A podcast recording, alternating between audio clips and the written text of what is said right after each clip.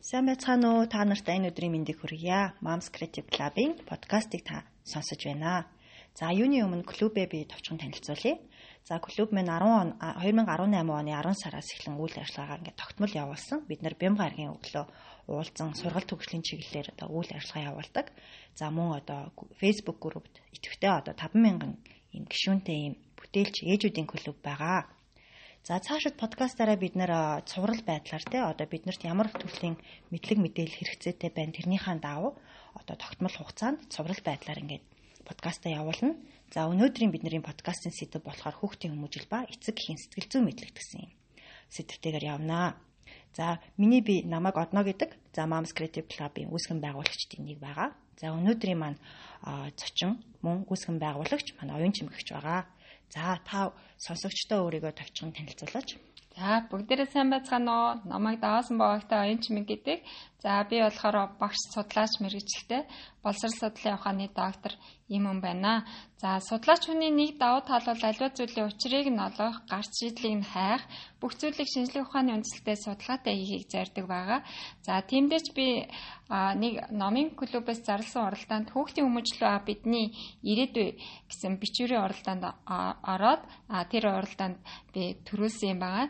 За тэр уралдаанд төрүүлсний одоо шагналт нь мөнх цэцэг гэж сэтгэл сэтгэл зүйч хүний хүүхдийн хүмүүжлээ хүүхдийн хөгжил ба сэтгэл зүйн зөвлөгөө донтолт ба сэтгэл зүйн зөвлөгөө гэсэн хоёр сайхан номоор одоо шагнуулсан. Тэгээд би энэ номоо хэрвээ одоо олон хүнд хүргэнэ, подкаст хийнэ гэд амлчихсан байсан. Тэгээд тэр амлалтаа өнөөдөр биелүүлж байна. Энэ номыг би та бүхэнд зохиос дурдж энэ дэ мөнх цэцэг сэтгэл зүйчийн номноос иш татах болно өнөөдөр. За тэгэхээр нөгөө хүүхдийн хүмүүжлийн талаар бид нөр өнөөдөр эхэлж байгаа юм байна. Тэгэхээр а ямар насны одоо хүүхдийн хүмүүжлэр ер нь төлхөө яригдах вэ? За бид нэрээ өнөөдрийн юуны подкастын нэр сонсож аваад хүүхдийн хүмүүжил ба эцэг эхийн сэтгэл зүйн мэдлэгт гэж байгаа учраас энд бол 0-оос дээш бүх насны хүмүүс ер нь бол хамааралтай гэсэн үг. За тэгээд өнөөдрийн подкаст ямар байдлаар явагдах вэ гэхээр та нар маань цаас бал аваад өөрсдөө хамт хийгээд явах юм. Одноо чи ч гэсэн бас энийг өр дээрээ ажиллаад явах юм. Тэгэхгүй зөвхөн ингээд одоо идэвхгүйгээр сонсоод аа нэг юм байд юм байна гэж сонсоод өнгөрөх биш. Яг өөрийнхөө гэр бүлд, өөрийнхөө хүүхдээр ажиллах юм давхар практик дадлагтай юм подкаст юм аа. Аа. За тэгэхээр дараа нь юу лээ? За тэгвэл подкастынхаа үндсэн хэсэг рүү оръё. А хүний биологийн хөгжлийн нас нас зүг эрдэмтэд яаж ангилсныг хэлээ л да. А та нар эндээс сонсоод өөрийнхөө болон хүүхдийнхээ аль ангилалд багтж байгааг бичиж аваарай. За эрдэмтэн Квинихэр би хэлж өгье. За балчир нас төрсэн цагаас 3 нас хүртэлийг балчир нас гэдэг байна. Тэгвэл сонсож байгаа ээжүүд маань 0-оос 3 настай хүүхэдтэй ээж байвал хүүхдийнхээ нэрийг бичээд балчир нас гэж ард нь бичээрэй. За дараагийнх нь болохоор бага нас буюу 3-аас 6 настай хүүхдийг хэлнэ. А түүний дараа хүүхэд нас буюу 6-аас 12 настай хүүхэд. За өсвөр нас буюу 12-оос 18 нас. Залуу нас 18-аас 40 нас. Насанд хүрсэн 40-оос 65 нас. А түүний дараа хижээл нас буюу 65-аас дээш насны хүмүүсийг хэлдэг байна. За тэгвэл би жишээ нөөр дээрээ авч үзэхэд за би болвол насанд хүрсэн хүн байна. Өөр би өөрийгөө ангилахад аа би хүүхдээ яахад болохоор өсвөр насны. За тэгвэл насанд хүрсэн хүн өсвөр насны хүүхдээ хэрхэн одоо хүмүүжүүлэх вэ? Хэрхэн хүмүүжлэлт нь анхаарах вэ гэдгийг дараа дараагийн постнаас харах нэ гэсэн үг байна шүү дээ подкастнаас. За адна чиний хувьд ямар байсан бэ? Хүүхдүүдийн хувьд уу? Тийм чи өөрөө ямар наснд ангилагдчих вэ? Аа би яг энэ сая нөө эрдэмтдийн квинийхээр өмнө нь бол өөрийгөө ол те одоо 30 гараа авцсан хангалттай насанд хүрсэн ингээ бодож исэн чинь а энэ эрдэмтэн хүнийхээр бол одоо би залуу насны дээр явж байгаа юм байна. Залуу байгаа юм байна. Насанд хараахан баг хүрээг байгаа юм байна тий. За тийм байна. Аа чиний хувьд өөрөө залуу наснд явж байгаа юм байна.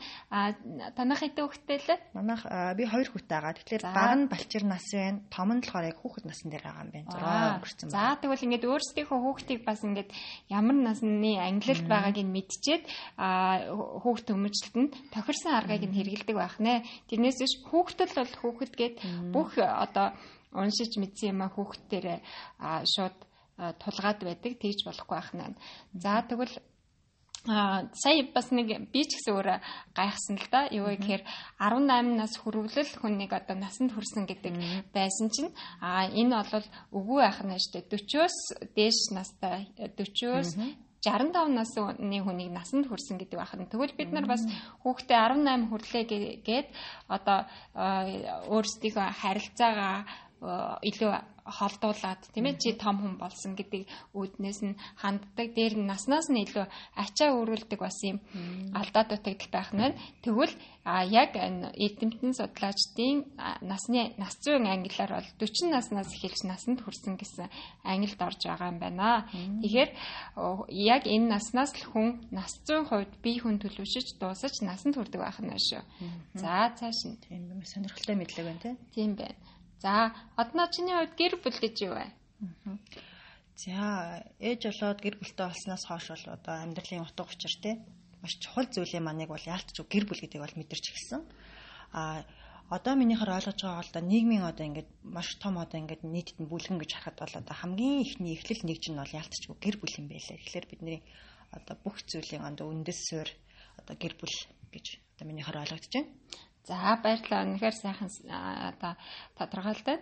За тэгвэл гэр бүл гэж зөвхөн аав ээж хүүхдийг хилдэггүй юм байна. Харин хоёр хүний нэгдэл гэж үздэг байх нь. Тэгвэл одоо хоёр хүн гэхээр гэр бүлд ээж хүүхэд байж болж байна аав хүүхэд байж болж байна. За тэгэхээр одоо бид нар нэг юм юу яадаг штэ гэр бүлд ингээд аав ээж хоёр нь хоорондоо сайхан ингээд хайрын сэтгэлээр хандаад байхаар хүүхэд үлдчих гээд байдаг. А эсвэл ээж нь хүүхдээ илүү их хайрлаад хүүхдтэй маш их цаг гаргаад тахаар ирчүүд маань бас ингээд орхигдоод За одоо би чинь хүрээллээс гадна даа гэсэн байдал үүсдэг. А эсвэл одоо зарим ээжүүд ингээ яриад байж байдаг шүү дээ. Манай нөхөрт хүүхдэн л байл болоо ажлаас ирээд хүүхдээ эрхлүүл тоглуулж байгаа л тэгэл таардаг гэд ярьдаг. Тэгвэл заавалжгүй одоо эхнэр нөхөр гэхээс гадна ээж хүүхэд аа хүүхэд гэсэн харилцаа байж аж энийг гэр бүл гэдэг байна. Тэгэхээр энэ харилцааг тэнцвэртэй байлгах хэрэгтэй байна. Ингэж тогтвортой харилцаа байсан. А хоёр хоёр хүний харилцаа байж аж гэр бүл гэж байгаа юм бол гурав дахь хүн яах вэ гэхээр дөрөв дахь хүнтэй ч гэр бүл бас байгаа тий. Жишээ нь миний амьдрал таарсан нэг тохиолдол болохоор ээж нь нөгөө бага хүүхдээ маш их мэдээж бага хүүхдийг бол асаргаа сувилгаа маш ихтэй байдаг учраас баян ээж нь бага хүүхдээ анхаарат тахаар тэрний дээдлийн том хүүхд нь ингэж орхигдож надад ингээ ээж хайр баг одоо ээж надад баг хайртай байна гэж хүүхдээ ойлголтоор байж байгаа. Тэгвэл аав цаана бас байж байгаа штэ. Аав нөгөө хүүхдтэйг харьцаад ингээ явахыг гэр бүлийн тэнцвэртэй бөгөөд доктортой харилцаа гэдэг байх нэ. За тэгвэл эндээс цааш нь бол болоод хоёр ба түүнээс дээш хүүхдтэй бол яах вэ гэдгийг одоо бусад хүүхдийн сэтгэл зүйн онцлогийн талаар ярилцъя л да. За ээжүүд маань бүгдээрээ одоо хідэн хүүхдээ тэрийгэ бодоод а миний ярьснаас тэмдэглэж аваарай. За хэрвээ танах айлын ганц хүүхдтэй байвал тэр айлын ганц хүүхэд анхаарлын төвд өсдөг тул бусад хүн анхаарлын төвд байхыг хүлээн зөвшөөрч чаддаггүй. Би л зөвхөн анхаарлын төвд байх хэвээр өөр хэн нэгэн анхаарлын төвд орж ирэх юм бол тэрнийг хүлээн зөвшөөрдөггүй. За хүмүүс зөвхөн өөрийг нь анхаарч ойлгох ёстой гих хүлээлттэй байдаг ба энэ хүсэл нь биелэхгүй бол тэр бусдыг буруутгаж эхэлдэг байна. За хэд эрхэлж өссөн хүүхдийн дотоод тэмцэл, итгэл, эр зоригийн хөгжил нь зогсонг байдалд ордог тул түүний мөн чанар, өөртөө болон амьдралд итгэх итгэл бусдаас хамааралтай болдог байх нэ. За тэгээд ийм айлын ганц хүүхэд том болоод гэр бүлтэй болох үед яадаг вэ гэхээр ханаа хайрлахаас илүүтэй өөрөөгөө хайрлуулахыг уртл болгоод байдаг. За хэрвээ та нараас хин нэг нь айлын ганц хүүхэдтэй гэрэлсэн бол ийм байх нь ерөөсөө одоо сэтгэл зүгээсээ ийм ойлгомжтой байх нь. Энийг хүлээн зөвшөөрч явах нь шүү дээ, тийм ээ. Тэрнээс биш одоо тэмцэлтэй дэвэл энэ маань харилцааны доголдол гарч эхэлнэ гэсэн үг байна. За тэгвэл а За яагаад өөрийгөө илүү хайрлуулах гэдэг юм бэ гэдг нь болохоор түүний өөртөөгөө холбогдож чадаагүй үргэлж бусдаас хамааралтай байсантай нь холбоотой байдаг. Нэгэнт амьдрал дээр одоо амьдрал дээр бол янз бүрийн юм тохиолдож штэ. Үргэлж аав ээж эмээ өвөнд дэрэгдэн байхгүй а яг тэднэр шиг нь ингээд хайрлаад анхаарлаа хандуулад байх хүн ховор тохиогтол тэд нэр айлын ганц хөхөд амьдралдаа илүү ганцаарддаг бас жожиг болдог байх нь. За тэгвэл айлын ганц хүүхэд үргэлж томчуудаар хүрээлүүлж байсан тул үг хэллэг нь насан туршидтай адилхан байдаг. Одоо нэг хүүхдтэй ямар том үгтэй ингээд тэгдэг тийм ээ. Яг тэгэхээр тэр хүүхдийг харилцаж байн харилцаж байгаа хүмүүс нь томчууд байдаг учраас тийм байдаг байна. За тэгээд тэрнээс ямар нөлөөлөл авдаг вэ гэхээр яг тэр томчууд шиг амжилттай байхыг хүсэхэд хүргэдэг байна. За энэ нь тэднийг төгс төгөлдрийг хүсэгч, ажилсаг, амжилтад хүрэх ирмэлцэлтэй болоход нөлөөлдөг. За энэ сайн талтай хэрнээ бас өөртөө хитрхи ачаал дарамтыг үсгдэг. Төгс төгөлдрийг хүсээд байхаар ерөөс төгс юм бол хинээс ч гэсэн гарч чадахгүй. Тэгэхээр тэндээс юу өгөх вэ гэхээр өөртөө одоо ихтгэл төгс биш өөрийгөө доогор үнэлэх ийм хандлага байдаг. За хэрвээ одоо тэр айлын эцэг их нь бүр ийм өндөр шаардлагатай эцэгчүүд байдаг штэ. Тэгхийн бол одоо айлын ганц хүүхэд бол өөрөөсөө илүү нэг нэг өргөмжлөөд а өөрийгөө одоо доош нь одоо өөртөө гутарсан байдлаар амьдардаг. Тэгэхээр хэрвээ та ганц хүүхэдтэй бол хизээч одоо өндөр шаардлага бити тавиарай. Ерөөсөө одоо чи бол хийж байгаа чинь зөв, чиний бүх юм зөв, а чи бүгдийг чадан чи өөрийнхөө бай гэж урам өгж яах нь. За бас ганц юм гээд бүх хүслийг нь гүйцэлдүүлдэг тим гэр бүл төссөн хөхөд том болоод өөрийнхөө хэрэгцээг хүслийг хангаж чадахгүй тийм хүн болдог байх нэ. За хэдий айлын ганц хөхөд одоо бүх хайрыг өөрөө л ганцаараа л э, хүртэн тийм ээ. А овын чайрыг, ээжийн чайрыг имээ өвөө бүгднгийнх нь хайрыг ганцаараа хүртдэг ч гэсэн яг үүнтэйг адилхан бүх одоо тэр гэр бүлд болж байгаа бүх одоо сэтгэл зүйн дарамтыг бас ганцаараа хүчирхийллийг ганцаараа амсдаг. А энд нь болохоор хэрвээ тэр эцэг хин сэтгэл зүйн асуудалтай бол бүр ч их одоо бусад айлын хүүхдийг бодоход бүр ч их одоо зовлон амсдаг гэж хэлж байна. Бүх хайрыг ганцаараа амсна, бүх асуудал бүх одоо буруудан ганцаараа өөрнө гэсэн үг. Тэгэхээр эндээс одноо чи ямар дүгнэлт юм? Аха. Ер нь яг айлын ганц хүүхэд байлаа гэд бүгдээрээ бас яг саяг шиг байхгүй шүү дээ. Ер нь бол одоо ялангуяа бидний подкастыг ээж болцсныхаа дараа биш өмнө сонсч байгаа бүсгүүчүүд байвал энийг илүү ягаараа миний ойлгосон нь гэвэл эцэг гэхээс л хамаарна. Эцэг гэхийн сэтгэл зүй өөртөө төлөвшсөн байгаад эхний хүүхэд дээр ялангуяа өмнө тэг хүүхэд хүмүүжил хүүхэд өсөх талын ерөнхий нэг юм ойлголттой болцсон. Магадгүй би хүүхэдтэй болоход бидний айл нэг одоо зэний хүүхэдтэй болно шүү дээ. Одоо болоогүй хүмүүс те. А тэгэхээр тэд нар маань өөрсдөө сэтгэл зүйд бэлтгэлтэй буюу хүүхэдтэй боллоо гэхэд энэ хүүхдээ би ямар хүн болох юм? А ийм болохын тулд хүмүүжил арга барил дээр яаж хандах юм гэсэн ерөн нэг юм төлөвшсөн шийдсэн байвал илүү зүгээр.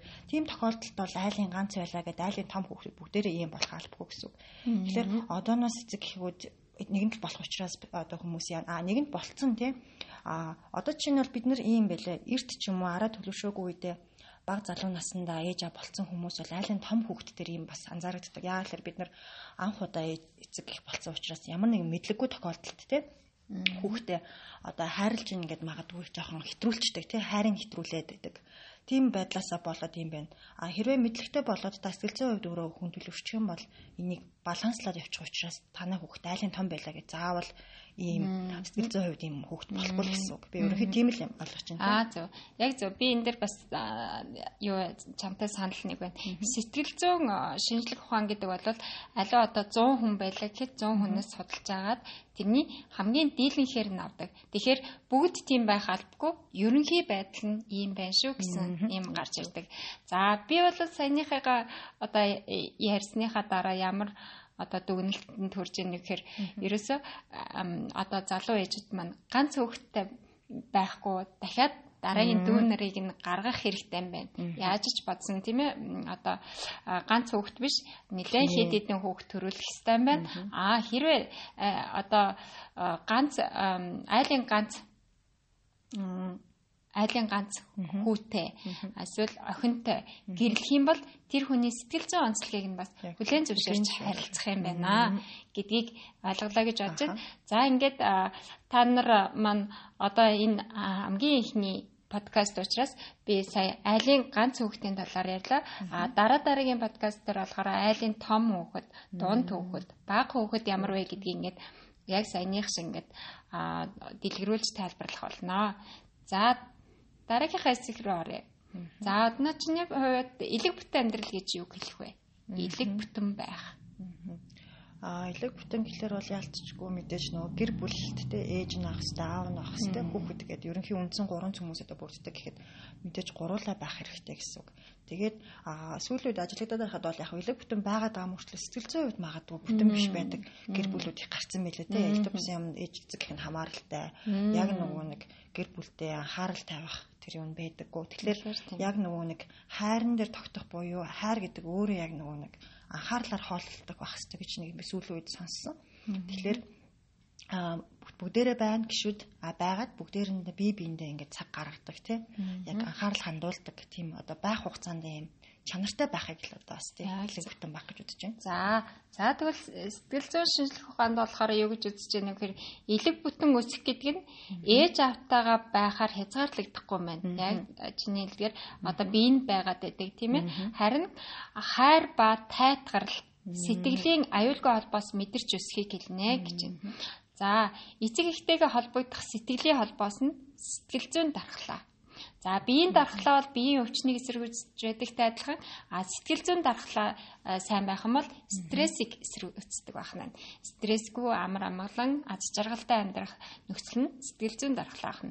Тэр дархлааг эцэг их өгдөг байх нь. За, тэгэхээр эцэг эхчүүд маань яаж сэтгэлийн бат бэх холбоог бий болгох вэ гэхээр хэдэн зөвлөгөөгээ та бүхэн бичээд аваарай. За нэгдүгээрт хүүхдийг нялх байхад нь удаан тогтож харах юм байна.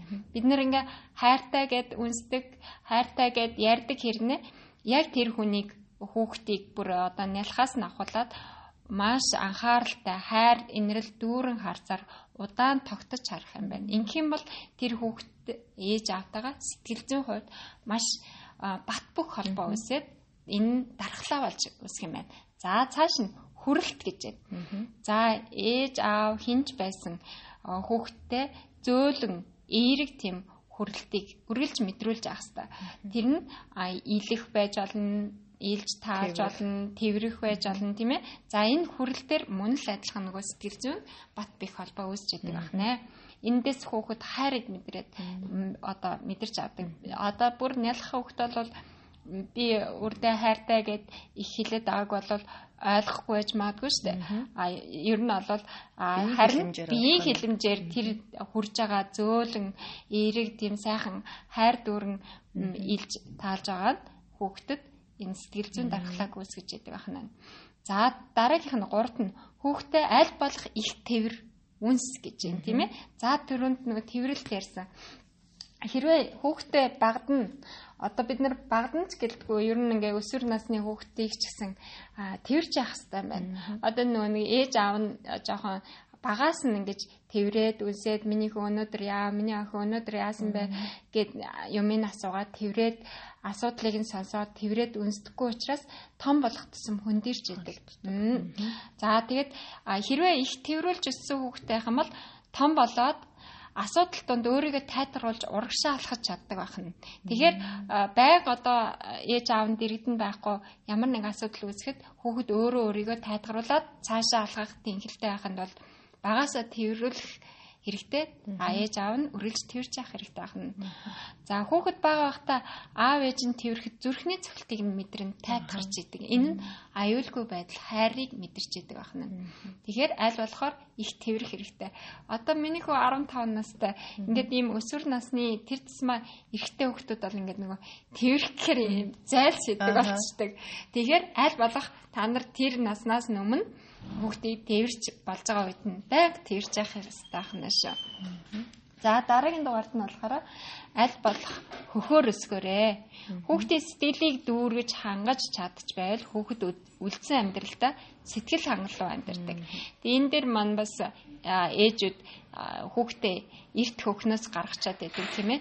Тэгэхээр хүүхдийн сэтгэл зүйн бат бэх холбоо үүсгэх сэтгэл нь нэг дүүрч ханж чадхаар болохоор нөгөө хөхөө удаан өгснөр үсэх нь цаашдаа энэ нь сэтгэл хангалуун амьдрахад нөлөөлдөг байх нь. За дараагийн дугаард нь хүүхдэд эерэг сайхан ой санамж дурсамж үлдээх тусам тэдний ирээдүйг гэрэл гээгээтэй алдаг. 3 хүртэлх насны ой санамж ухамсаргүйд хадгалагдаж тэр нь болохоор ирээдүйг тодорхойлж яадаг. Тэгэхээр хүүхдэд аль болох гой ой санамж сайхан дурсамж үлдээгээд байх хэрэгтэй байх нь шүү дээ тийм ээ. Тэгээд нөгөө хүмүүс яддаг шүү дээ. За энэ жоох юм юу ойлгох вэ? Дараа л том болохоор нь тийгдэг. Үгүй энэ болохоор хамгийн чухал үедээ хүн 0-оос 3 наснда ухамсартай ба ухамсаргүйгээд хадгалагдчихэдэг. Тэрний яг 0-оос 3 наснд нь ухамсаргүйгээр хадгалагдчихэдэг. Тэнд нь маш сайхан дурсамж, ой санамж байх юм бол амьдралын туршид тэрүүгээрээ сайхан хооллож явна гэсэн үг ээ. За мэдээж одоо хүүхэд ер нь бол миний энэ ярьсан нялхаас ахуулаад ингээд дээшээ өсөд байгааз. Тий одоо ингээд дараагийн дугаарт юу орж ирэх вэ гэхээр а хүүхдээ сэтгэл хөдлөлийн илэрхийллээр нь одоо ээж эерэг зөөлөн төр төрхтэй, нэмсэглэлтэй өөрөө сэтгэлийн хөдөлгөөнөө илэрхийлдэг байх нь чухал ах нь. Сэтгэл хөдлөлөө илэрхийлэх нь чухал. Одоо ууралсан гэж төвчээд байхгүй. Баярлсан гэд за одоо нэг юм даруухан нэг л хэмээн байгаад байдаг ээжүүд аавууд тэгвэл өөрийнхөө сэтгэл хөдлөлийг илэрхийлж авах хэрэгтэй. Ингэх юм бол хүүхэд нөгөө дотгошон биш. Өөрийнхөө сэтгэл хөдлөлийг илэрхийлээд энэ одоо стресс автахгүй нэг илэрлээ. За дараагийн мэдээж хүүхдтэйгээ үргэлж ярилцж байна. А яриа бол асуулаас асуултаас эхэлнэ. Асуулт асуухгүй бол ерөөсөө харилцаа үүсэхгүй. За ямар асуулт байж болох вэ гэхээр чи юу мэдэрч байна вэ? Чи юу хүсэж байна? Чамд ямар байна? Энэ чам таалагдж байна уу?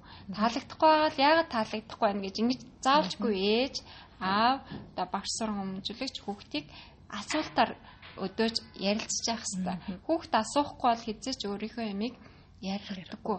Тэгэхээр байн асуулт асуугаад ярилцж явах нь За нэг юм юм байна. Хүүхдтэйгээ одоо багаас нь ойлголцож авахгүй бол 12 наснаас хойш хөндөрсөн байдаг. Хүнийх болцсон байдаг. Өөрөөр хэлбэл одоо багаас нь л маш сайн харилцаатай байхгүй бол гинт өсвөр наснд нь ирсэн за өстой хүүхдтэйгээ харилцаж явахгүй болохгүй гэж шүү гэд гинт харилцах юм бол тэндээс харилцаа үүсч чаддаггүй байна тийм. За тэгээд энэ ингээд харилцаагүй би энтэйгээ ойлголцохгүй ээж аавтайгаа ойлголцохгүй явснаас болоод хүүхэд өсвөр наснаас эхлээд том болоод а ямар нэгэн буруу зүйлд уруу татагдах нь илбэг байдаг. А ямарваа нэг мансуурал донтолтоор тэрийгэ тайтгаруулдаг. Цаашлаад амиа орлолт ч болдог байх нь. Эндээс ингээд харахаар энэ нэг ярилцах байнгын харилцаатай байх, дотн харилцаатай байх гэдэг хичнээн чухал болохыг харж байгаа.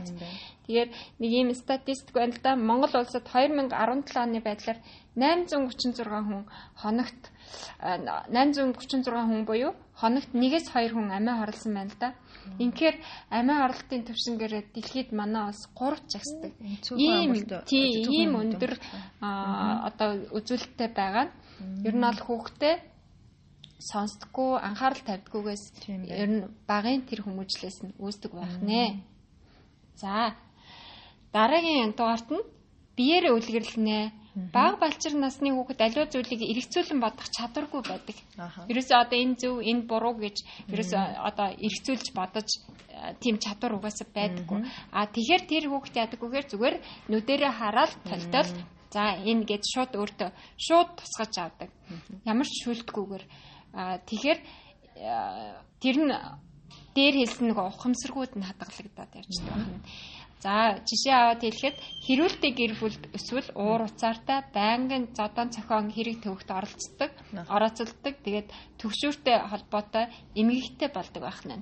Тэгэхээр нөгөө ээж аавд бас л нөгөө хүүхд тэмцэн гэд хажууд нь маргаалдах аа ямар нэг зөв бас юу үйлдэл хийвэл энэ нь ухамсаргууд нь хадгалагдаад том болоод ийм одоо буруу хүмүүжлтэй хүн болоход нөлөөлдөг байх нэ. А хүчрхэл төссөн хүүхдийн бие би одоо би гэдэг а сегмент нь сөрөг ой санамжийг агуулдаг бол эсвэргээрээ хангалттай тэрвэрлт үнсэлт мэдэрсэн хүүхэд өөртөө ихтгэл дүүрэн бийг бий болгодог. За өөрөөр хэлбэл хүн мэдэрсэн зүйлийгээ толино бах нэ. За тийм энэ ингээд одноос нэг асуулт асуулт.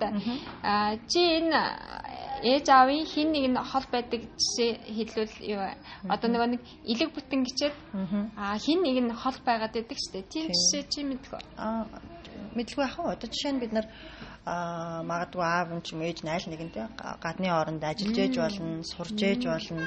За гадаад биш бүр Монголдо мөртлөө зайтай амьдраад тохиолдол өгдөг шүү дээ. Ажлын шаардлагаар магадгүй орон нутагт ээлжийн ажилтай ч гэдэм үү те. Гэх мэтчлэн одоо юм хол зайнууд бол байгаа. Аа тэгэл энэ дээрээс ингээ харахаар манай нийгмийн бодлого ч гэсэн аль болох энэ ээж аавдыг хамт байх, гэр бүл хамт байхыг дэмжих дэмжих хэрэгтэй байгаа ч тийм ээ. Эндээс ингээ зүгээр харахтал шөнийн ээлж гэж хүртэл байх эсгүй байхгүй юу? Яа тэгэхээр нөгөө э, шөнийн ээлжинд гарсан гэртээ ирээд өдөр нь унтна хүүхдтэйгээ харилцаж чадахгүй, их нэртэйгээ харилцаж чадахгүй, нөхөртөөгөө харилцаж чадахгүй. Аа эсвэл нэг юм орон сууцны байдлаас болоод залуу осууд бас тустай амьдардаг тий. Тустай орон сууцтай болтол ингээд нэг нь аав ээжинтэй нөгөөх нь өөрийнхөө гэртээ ингээд амьдраад байх тохиолдол байдаг. Тэгэхээр энэ маш чухал асуудалтай нийгэм хүртэл өөрөө бодлогоороо дэмжиж өгөх хэрэгтэй байна. Инх юм бол нөгөө хүүхдийн хүмүүжил анханасаа зөв явна. Илэг бүтэн биш. Хайр инрэл дунд ингээд бүрэн аав ээжтэйгээ сэтгэлийн бат бүх холбоотой болоогүйгээс болоод хүүхэд нөгөө ухамсаргүй татгалагдсан юм гинт гарч ирээд одоо уруу татагдах ямар нэгэн донтолтод өртөх тэр байдгаа амиа хорлоход хүртэл хүргэдэг учраас энийг бас бүр энэ бол зөвхөн эцэг эхийн асуудал биш нийгмийн асуудал болдог байх нэ. За одоо тэгвэл эцэг эхийн хүмүүжлийн арга барилыг Диана Баумурэнд гэж эрдэмтний тодорхойлсноор авч үзээ л да. Та нар өөрсдийгөө аль ангилалд багтаж байгааг олж мэдээрэй. Төрөнд хүүхдийгээ болоод өөрийнхөө насны ангиллыг мэдсэн бол одоо та нар маань би ямар арга барилаар хүүхдээ өсгөдөм бэ гэдгийг мэдээд аваарай. За нэгдүгürt нь бол захиргаатсан арга арга барил. Хяналт өндөртэй боловч халуун дулаан хайр инрэл инхрэл багтай хүүхдийг хориглож шийтгэн өөрийн удирдлагыг дагах хүндлэхийг шаарддаг бүрэн хяндаг. Бөгөөд хүүхдтэйгээ бараг харьцдаггүй. Тэр хүнийг захиргаатсан арга барилтай. За тэд хүүхдийг байнга зодож шийдэгдэг. За энэ нь энэ үйлдэлээ хизээч тайлбарлахгүй яагаад зодсноо хилдэхгүй.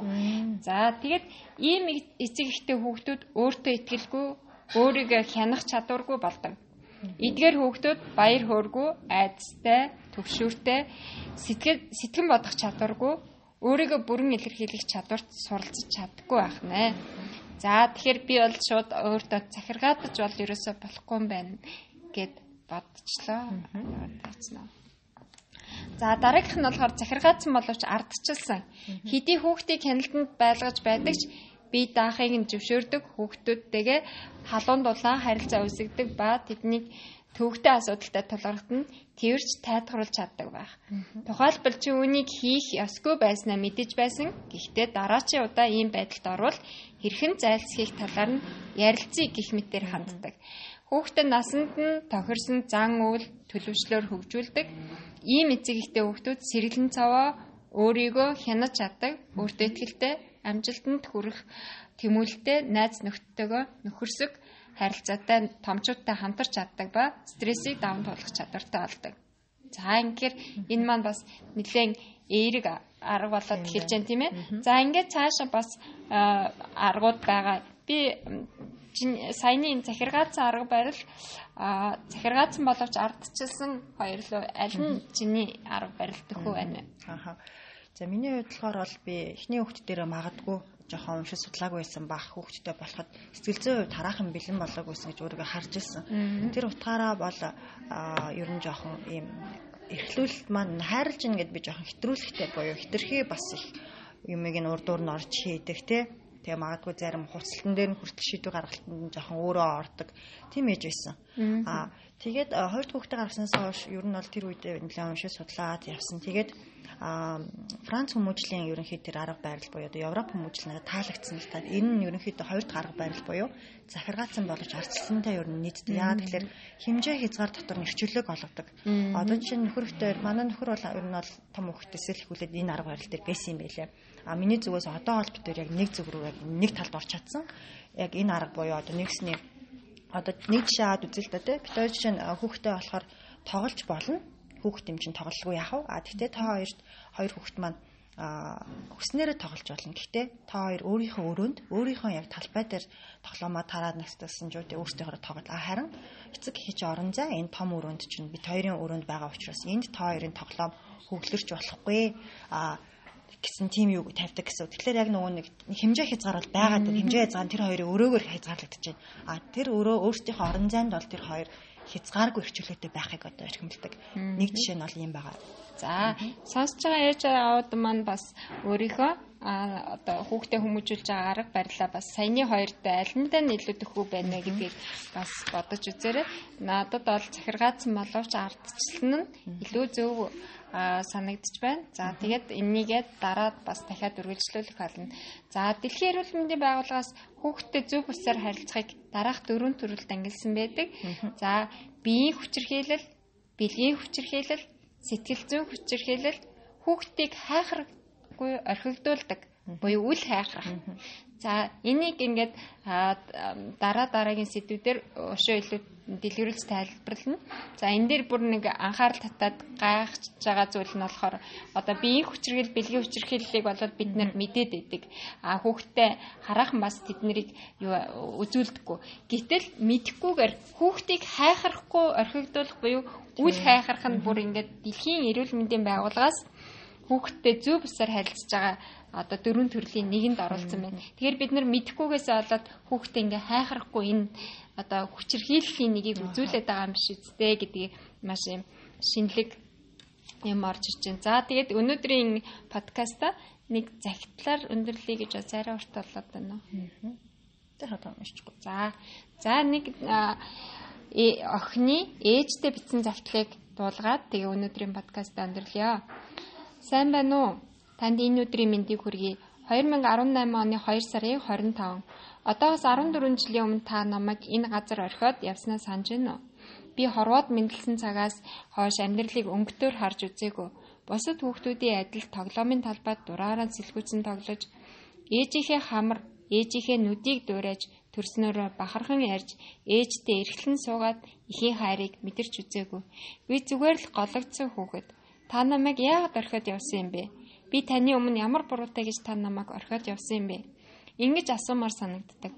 Би тэр газрыг газар хэнийг ч олж харж чадахгүй тас харанхууд ямар их айж уйлж ямар их хөхөө амлахыг хүссэн гэж алгын чинээ би минь дагжин чичирч төмөр хүртэл тас хөлдөм хүйтэнд аз болж хин нагин намайг дулаахан том гараараа ээн дулаан ингэртэ оруулсан. Би тэр хүнд талархдаг. Энэ Өнөр өдгөн гэр бүлд бүхэл бүтэн 14 жил би нэг айлын эгч дүүс шиг усан торносоо. Мэдээж ухаан орсон цагаас асрамжийн газар төссөн гэдгээ мэдээж бас надад ээжээ гэж дуудах хүн байхгүй мэдсэн. Би гомдсон. Хорвоод мэдлээд ихийн хайрыг мэдэрч чадаагүй намайг харааны гажигтай гээд надаас ичээд хаяад явсан гэдгийг нь би ойлгосон юм. Би өдөр ирэх тусам том болж амьдралыг өнгөтөөр харахыг хүсэж надад чихэр өгч надаас дүүлж зүгтаахгүйгээр тоглож намайг хооллон өмсөх хувцсны минь буруу зөвийг нь хүртэл зааж өгдөг сайхан хүмүүсийг харахыг хүснэ. Би өнөөдөр хараагүй ч гэлээ сайн бичдэг болсон. Энэ бүгд маш хэцүү байсан бас удаан үргэлжилсэн. Хин зааж сургасан сургаж туслан тусалсан бай гэж юу?